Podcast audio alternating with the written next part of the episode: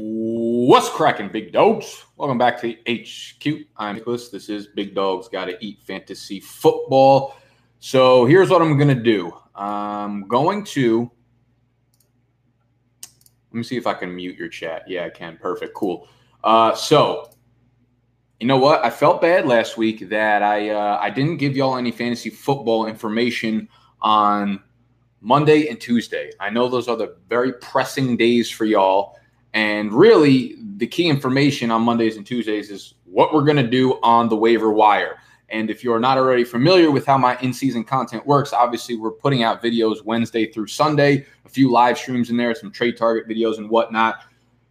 But the waiver wire article is exclusive to Patreon. If you want the entire waiver wire article, all of my positions, all of my top pickups, and et cetera, et cetera, et cetera, you can go over to patreon.com slash BDGE where you'll be able to get the waiver wire, a private live stream every Saturday, a community forum where myself, Noah, Snacks, and Animal will answer all your questions, as well as my weekly rankings, which will be up every Thursday before Thursday night football kicks off. But you know what? I figured I'd hop on every Tuesday from now on and go live for maybe 30 minutes, talk about my probably like top five. I'm not going to uh, give out my entire waiver wire article just because it would take too damn long and most of the guys will end up being fucking frauds anyways. But I'm gonna give you guys like probably my top five, maybe my top guy at each position for the waiver wire this week, and then maybe talk about any other big things that ended up happening on Sunday. So let's hop into it, and uh, I will start off.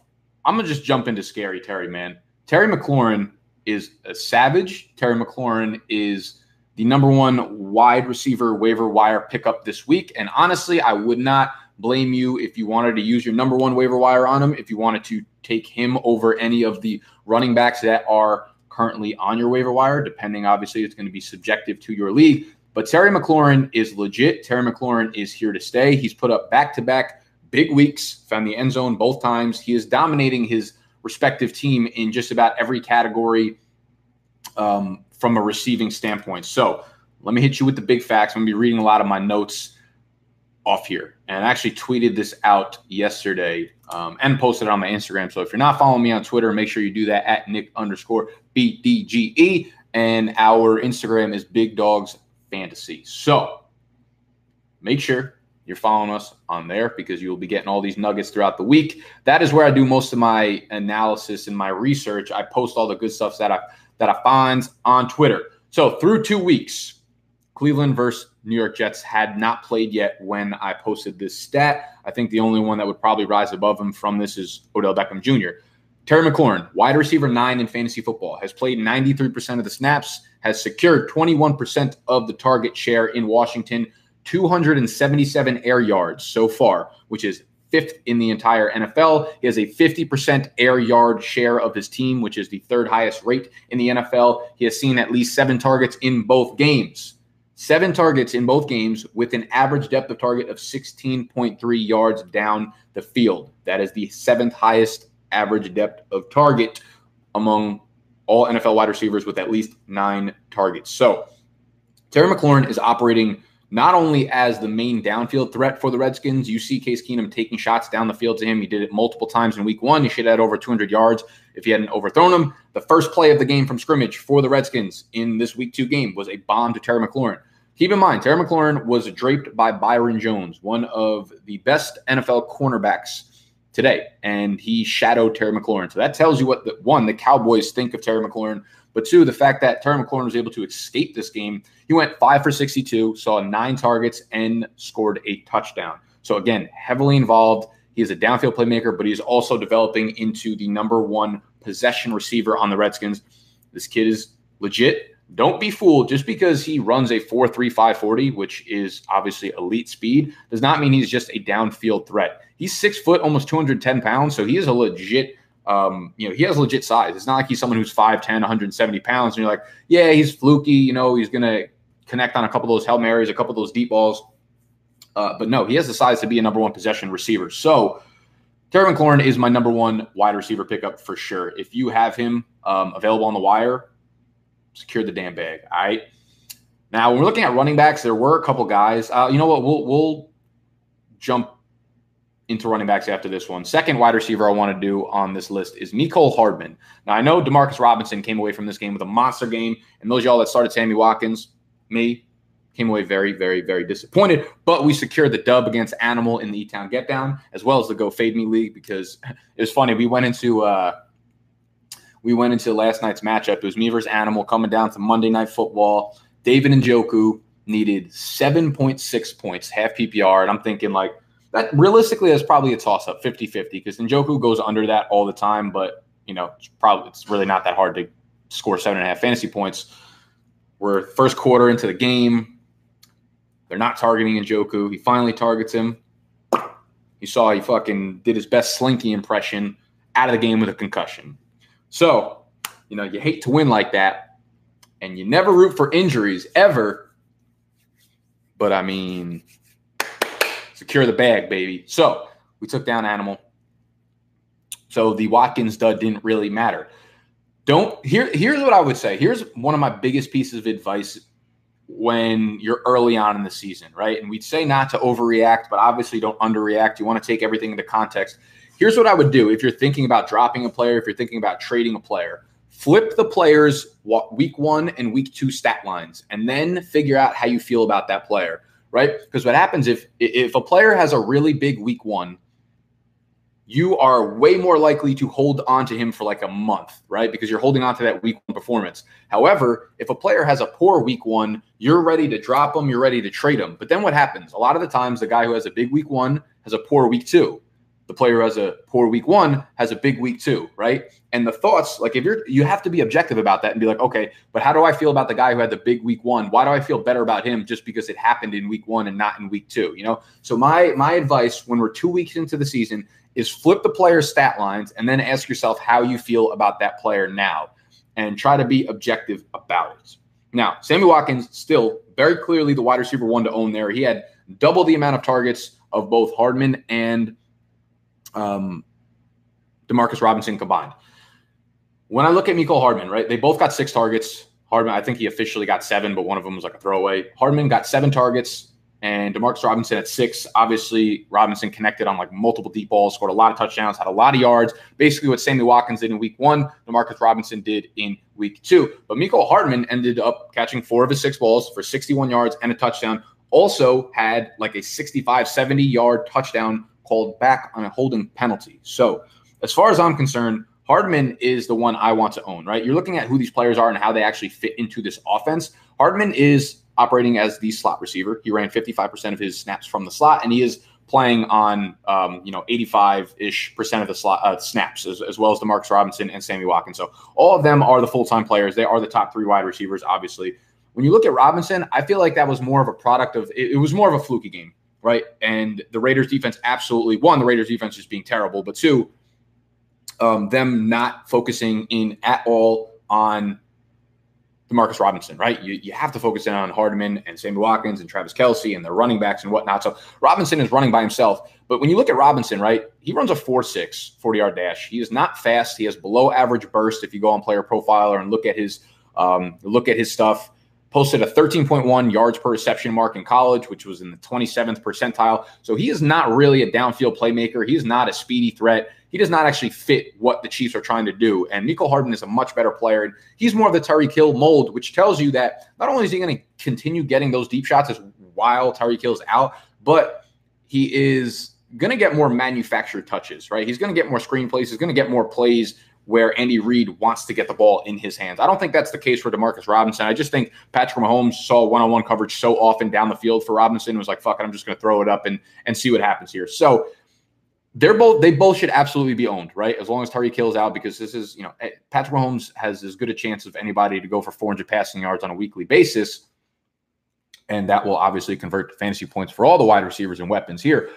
But if I'm gonna if I'm gonna go with one, it's definitely Mecole over Demarcus Robinson and obviously Sammy Watkins over one. So if you could buy Sammy Watkins on the low right now off of that game with people like, oh, everyone got too hyped on Sammy Watkins. I mean, Watkins still is like number one in the NFL in air yards, air yard target share, like target market share. He's like 35% of the targets on the team so far. So make sure you grab Mecole Hardman. But if you can grab Sammy Watkins on the low, I would highly suggest doing that. So those are the wide receivers. Let's talk about some running backs, and we got to get into quarterbacks, of course, because there's a lot of breaking news this morning. Again, though, if you want my complete write up, like I go in depth on every position quarterback, running back, wide receiver, tight end, even my defensive streamers, which absolutely fucking smacked this week. We're like six for six on them. That is only available on patreon.com slash BDGE. You got to be a subscriber. That's the way you show support to me because obviously we're working hard throughout the season. So I'm not going to dive into all the running backs. I would have said Jaylen Samuels was without a doubt the top running back pickup this week. He's only 35% owned, but it seems as if James Conner's knee is not as serious as um, maybe originally anticipated. And, uh, and because of that, James Conner said he is very confident that he'll be able to shoot up on Sunday, which basically means, I mean, he'll probably get a limited snap load and Jaylen Samuels will probably see more work, but that also means that Jaylen Samuels is not um, startable or usable in your lineup. So the two guys that I'm looking at right now on the waiver wire, first off is Raheem Mostert. Now he was on my waiver wire article list last week, and this is what I said. Uh, this is a quote from last week's waiver wire article. Following Tevin Coleman's exit, Breida carried the ball 15 times for 37 yards, while Mostert handled 10 touches for 40 yards. This 1B role, Mostert's role, almost always concludes in 10 to 12 touches a game in a Shanahan offense. And that's what I will expect from Mostert for as long as Coleman is sidelined. He is undersized, 5'11, 186, but he displays elite speed and burst along with upper percentile agility. So don't be surprised when he throws up some highlight plays during his time on the field. And he did more than just throw up a few highlight plays. I mean, they blew the Cincinnati Bengals out but he looked really fucking good. He looked like Matt Breida. They, it was just two Matt Breidas switching on and off the field, to be honest with you. He ran the ball 13 times for 83 yards, which is 6.4 yards per carry. He caught three or four targets for 68 yards and a touchdown. He also outtouched Matt Breida 16 to 13, and he outsnapped Matt Breida 32 to 21. I am not looking too much into that play time. Matt Breida is absolutely still the 1A there in the offense. This is obviously still time split, but it was the fact that they were up 41 to 10. Um, that was when Mostert got a lot of those extra snaps where there was no reason to have Breida on the field. However, um, Breida, I mean, Mostert also had a 30 yard touchdown called the back. So we could have had an even bigger day. The, the key takeaway here is this that the backfield was is just ridiculous, right? Jimmy G has not thrown the ball over 27 times in a game yet. On Sunday, the backfield, including Jeff Wilson Jr., combined for 39 touches, 317 total yards from scrimmage, and found pay dirt three times. Again, could have been four times if they didn't have that penalty called back. So, as far as I'm concerned, you know, Mostert is going to be very involved in this offense. They get a deflated 0 2 Steelers team in week three who just lost Big Ben for the season. So, I think you can fire up both, both Matt Breida and Raheem Mostert in your flex spots as long as Tevin Coleman is out. Would I use a number one waiver wire on Mostert? Um, almost probably not. Um, but I would spend somewhere between like eight and 15 bucks if you are looking for a flex or a, you know, if you're really desperate at your RB2 hole because he is he is going to get the touches and he is an explosive playmaker who, if they just give him a hole, he'll be ready to roll. Other one that I like. It's obviously Darwin Thompson, 18% owned. We don't really know what's going on with uh with Damien Williams and LeSean McCoy. Now, I know LeSean McCoy had his x rays come back or his MRI came back for his ankle with no significant, significant damage. So, LeSean McCoy, ankle injury. Damien Williams, I believe it was a groin injury. Both of those are obviously injuries that can linger, but if they're not significant, both of them could suit up and they could just cannibalize each other's um, touches. However, if one of them misses time, you know, this backfield is obviously going to be a two man show. It's always kind of been that way, um, at least for the beginning of the season and the preseason, things like that. So if Damien Williams misses time, then it's going to be LeSean McCoy and Darwin Thompson, or vice versa. And Darwin Thompson could have a good showing and eat into the workload. So I'm not going to be as high on Darwin Thompson this week as a as a waiver wire target as probably a lot of other people or you know podcasts or channels or whatever are because he still has a long way to go before he actually eats into the workload unless both of these guys end up missing time. So if both of them are out, which I don't expect that to be the case, then obviously Darwin Thompson comes the priority pickup. But I'm not about to drop all my FAAB on him because I think both guys suffered relatively in in not very fucking significant injuries. All right. So Darwin Thompson, Raheem Mostert, Terry McLaurin, Scary Terry. Again, this live stream is going to be up on the channel afterwards. So if you're just joining us now, you'll be able to catch the guys that I was talking about beforehand. Tight ends, there's nothing, there's literally nothing to talk about. I'm fucked at tight end. I lost Hunter Henry. I started Jimmy Graham. He put up a fucking stinker zero for me. Um, I guess the top pickup would be Vernon Davis again. He gives you like a floor of three to five catches with 40 yards or so. Um, as long as Jordan Reed is out, and Jordan Reed suffered his seventh official concussion, he should just retire, to be honest, for his own sake. Also, just just throwing this out there, Chris Herndon. For every week that he remains on the waiver wire, he becomes a very uh, more valuable target for y'all. So get him now, if you think you can wait another week, you could wait, I guess. But Chris Herndon needs to be owned sooner rather than later. I know he's not going to be on the field until week six, but when he's back on the field, it is the Herndon show in New York. Let's talk about quarterbacks. For those y'all that are in super flex leagues, a lot of stuff happening today or this week in particular. Uh, I will say for you one quarterback leagues, my favorite streamer this week is Josh Allen. Uh, I'm not going to go into depth why. Great matchup. Obviously, the running ability, but Josh Allen, number one, one quarterback league, waiver wire pickup. Now, let's talk about super flex leagues because we had Drew Brees out for six weeks, Teddy Bridgewater taking over.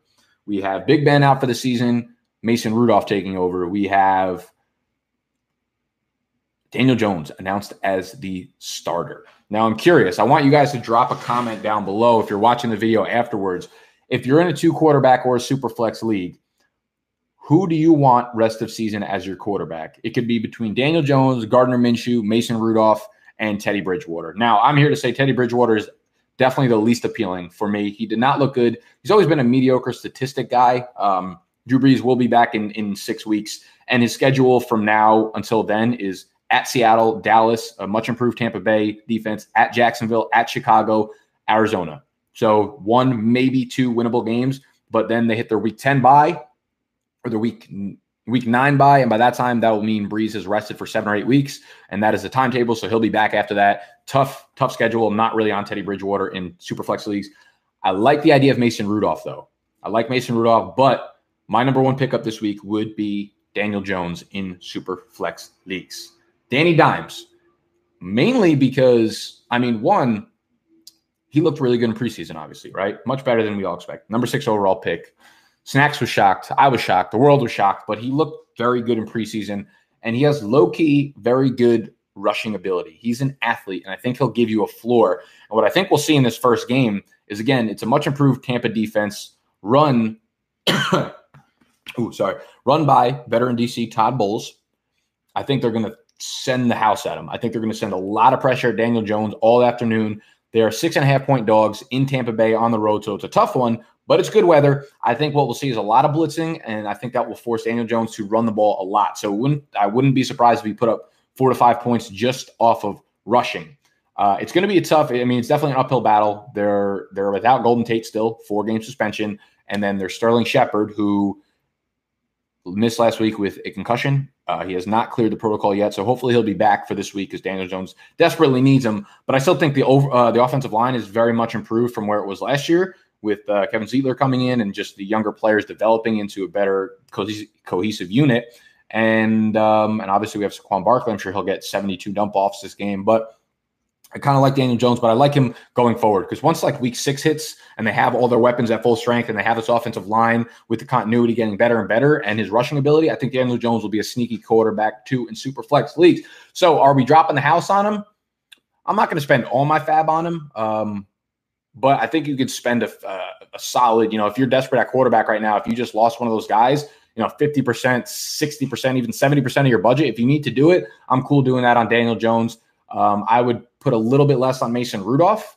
I think that the situation is good, but their weapons have had a lot of trouble gaining separation. I like the idea that, you know, him and James Washington had that connection in college. He was a prolific passer in college. And, um, he's someone that's not afraid to throw the ball downfield. He's really big. He's like 6'3, 230s or 6'5, 230. He's got that like prototypical quarterback size. He adds almost nothing on the ground, which is why I would probably take Daniel Jones over Mason Rudolph.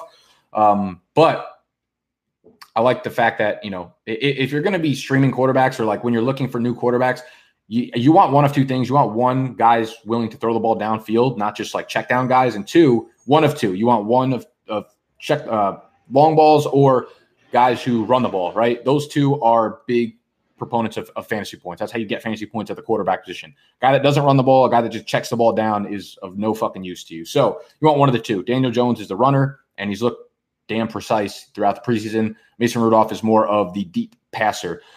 Threw for two touchdowns in relief of Big Ben. Um, he had one interception, which was a fucking horrible drop. Donte Moncrief needs to just stop playing. They need to just get him off the field, which is what we saw. We saw him kind of get benched, and we saw James Washington come in and actually had the second most snaps at the wide receiver position um, for the Steelers. So I'm actually excited to see him get on the field and get a little bit of a connection with uh, Mason Rudolph there. What other big takeaways do we have from the week? I mean, we could talk about some of these quarterback injuries. I know Cam Newton supposedly re-aggravated his foot, and that's why we kind of faded him towards the end of the summer because Dr. Morse was telling us that this was obviously a, a semi-significant injury that had a very high chance of re-aggravating it. Um, so if Cam Newton can't run, he's obviously useless to us, which is what we've seen over the first two weeks of the season. I think Kyle Allen is his backup. Uh, I mean, he's worth a pickup, I guess, in a Superflex league. If, if, it's a deeper league, why not? I'm not excited about him. Obviously, I would take all the guys I kind of mentioned already over him.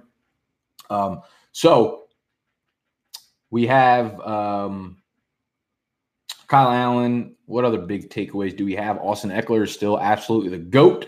Dalvin Cook is the GOAT as well. Mm, Patriots. Fuck. I'm playing snacks this week in the E Town Get Down, even though I just beat his ass in the New York City League. Playing him in the E Town Get Down, and he has the Patriots defense. Going against the fucking Jets and Luke Falk, whatever the fuck his name is. That's like an auto 42 points out of his defense. Any other big takeaways? There probably are so many that I'm just missing right now. Um, Mar Jackson, also the GOAT. Josh Jacobs dealing with a groin injury. It's almost as if uh, he's never handled a big workload in his life. What's the worst thing that could have happened?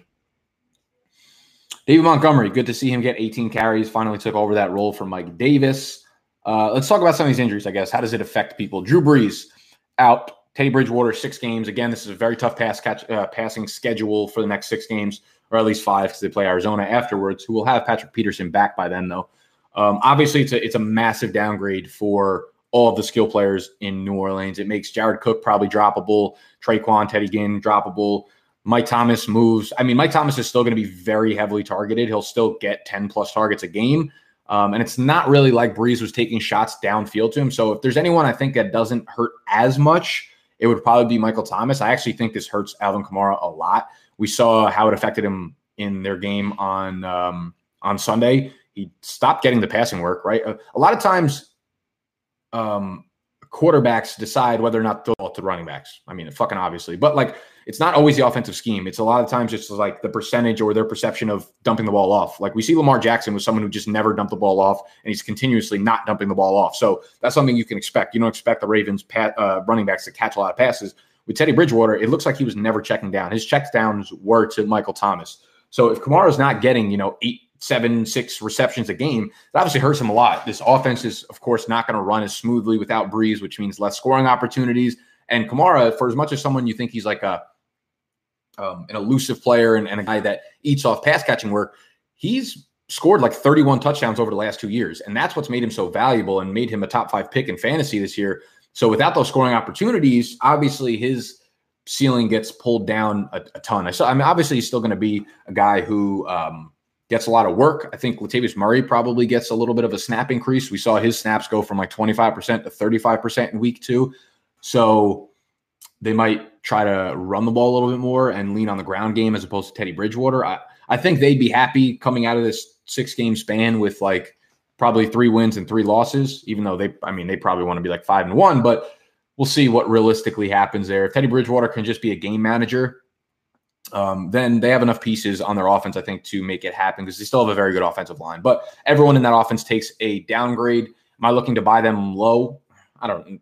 It's too general of a question to ask, to be honest. I, I think that's like uh, it, it's more specific to what are the trade offers on the table. I'm not. I'm not specific. I'm not really looking to when, when it's in a situation like that, when we're looking at like best case scenario, Drew Brees comes back in six weeks, I tend to side on pessimism and I tend to side with the idea that, um, you know, it might be seven, it might be eight, it might be nine weeks, or like something worse might happen. You know, like I, I just tend to never go to best case scenarios when I talk about buying low or selling high in trade scenarios. So Big Ben out, Mason Rudolph is in. Um, I, I still think Juju is going to be fine. Obviously, he's not what the Juju you drafted him for. He's not going to lead the NFL in targets anymore just because his offense is going to be suspect at best. Um, I think it hurts James Conner because they're not going to be able to be in game scripts where they're going to pound the rock 25 times. Uh, Jaylen Samuels probably gets a little bit more involved as a pass catcher in the backfield. I don't want Donte Moncrief. Obviously, he's droppable. You still keep you're still holding on to Juju, of course, because of the draft capital you invested into him.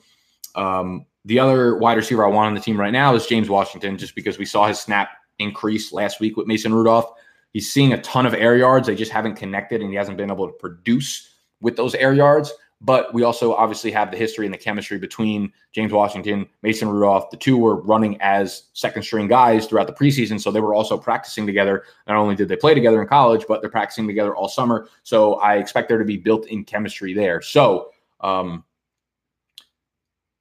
that's all I got for today. I got like four more fucking videos to film and a lot more research to do. Mondays and Tuesdays are craziness. Uh, I put out a vlog yesterday. I think I'm going to be trying to put out a vlog, maybe not every Monday, but every other Monday at least, because I don't put out fantasy content on Mondays. So if you missed yesterday's vlog, that was a good one. I enjoyed uh, I enjoyed making that content a lot for y'all. So if you're new to the channel, I, I, like to show a lot of behind the scenes, building the brand, building the business, et cetera, et cetera, et cetera. If you enjoyed the video, make sure you hit that thumbs up button, subscribe to the channel. If you are new, we'll be doing a video like this every Tuesday. I hope you guys enjoyed. Let me know if you did enjoy this type of video. Um, if you want the full waiver wire write up, as well as my weekly rankings, a private live stream just like this, but only for the Patreons, of course, you can head over to patreon.com slash BDGE and sign up for the monthly subscription. And I will see y'all tomorrow on the Trade Targets video with FB God. Peace.